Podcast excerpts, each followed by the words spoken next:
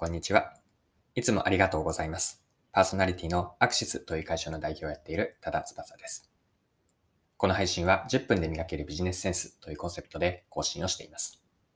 え今日は何の話かというと、マーケティングです。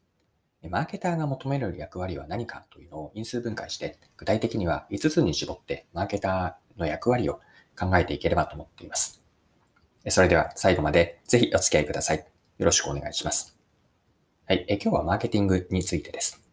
マーケターが役、マーケターの役割は何かというのを私は5つあると思っているんですが、紹介をしてマーケティングについて一緒に考えていきましょう。はい。で、まずマーケターの役割に入る前にですね、そもそもマーケティングとは何かというのを、これは私の考え方があるんですが、簡単に共有をさせてください。皆さんはマーケティングと聞くと、どのようなイメージを持っていらっしゃるでしょうか？で、これは私の一言の定義なので、世の中でこう使われているわけではないんですが、私の一言の理解があって、それはマーケティングとは顧客から選ばれる理由を作る活動全般です。活動全般と言っているように、マーケティングを広く捉えているんですね。で、ポイントは選ばれる理由なんです。別の表現をすれば、お客さんへの提供価値なんですね。お客さんから選ばれるのを偶然の要素に頼るのではなくて、意図的に高めていく、確率を高めていくのがマーケターの役割なんです。じゃあ、マーケターの役割って何でしょうか？で、改めて私がマーケターの役割って何だろうというのを考えてみると、5つに分解できるなと思いました。順番に5つ言うと、マーケターの役割というのは、顧客理解、ソリューションの具体化、コミュニケーション、ポジショニング形成、そしてコアファン化です。もう一度繰り返すと、マーケターの役割というのは、顧客理解、ソリューションの具体化、コミュニケーション、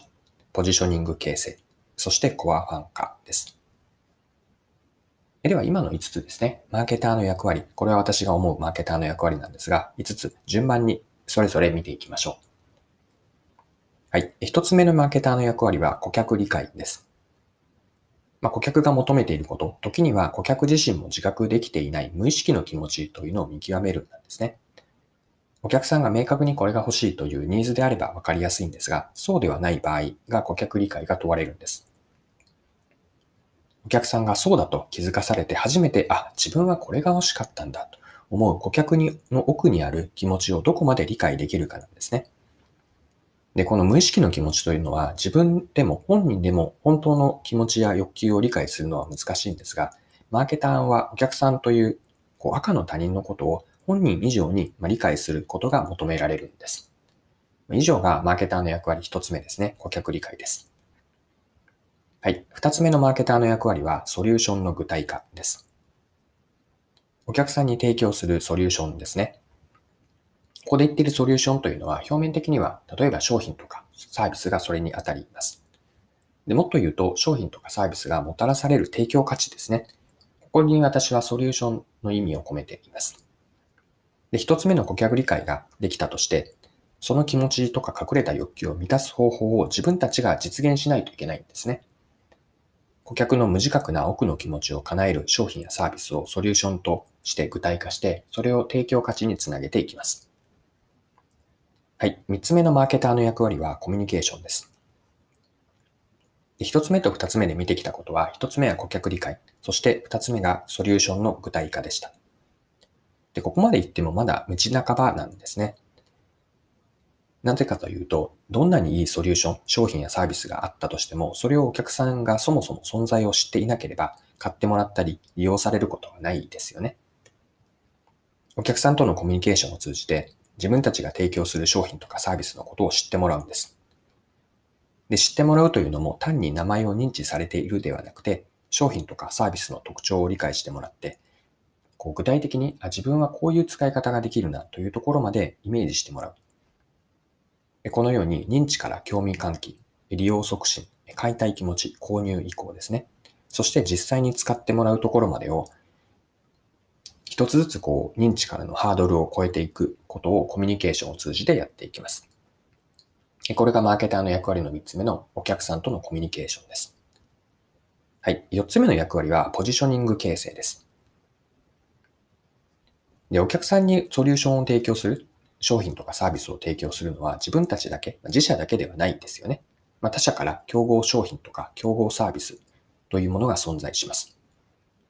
まあ、多数ある中で自分たちの商品やサービス、まあ、ソリューションが比較優位を見出して、お客さんにそうだと、これは何かしらの理由で優れているということを認識してもらう必要があるんです。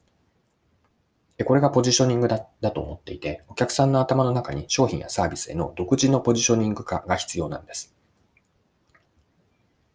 で、その認識が表面的なものではなくて、商品やサービスを使ってのユーザー体験から感情移入がされて、その結果、商品サービスというのはブランドになるんです。でこの意味で私のブランド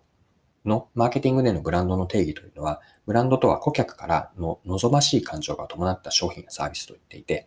ここで言っている望まし望ましい感情というのは好きとか、共感、満足、誇り、憧れなんです。まあ、このような価値イメージがポジショニングとしてできている。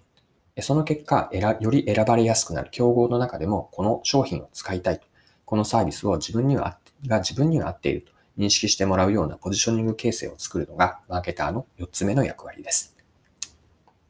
はい、5つ目、最後ですね。マーケターの役割は、コアファン化です。まあ、コアなファンを作ることです。でファンな人ほど商品やサービスを選んでくれますよね。で、一度商品やサービスを使って終わりではなくて、二度三度と飽きることなくお客さんであり続けてもらうために、コアファンになってもらうんです。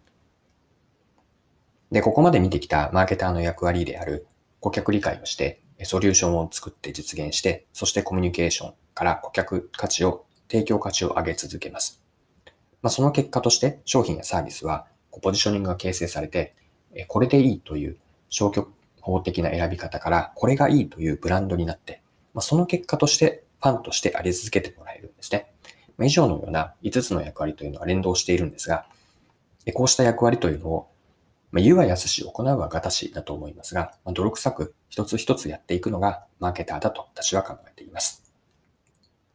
はい、えそろそろクロージングです。え今回は、マーケターに求められる役割というのは、これは私の考え方なんですが、5つに絞って分解をしてご紹介をしました。まあ、最後に5つもう一度まとめとして言っておきます。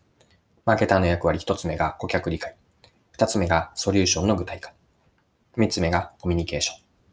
4つ目がポジショニング形成、ブランド構築ですね。そして5つ目がコアファン化です。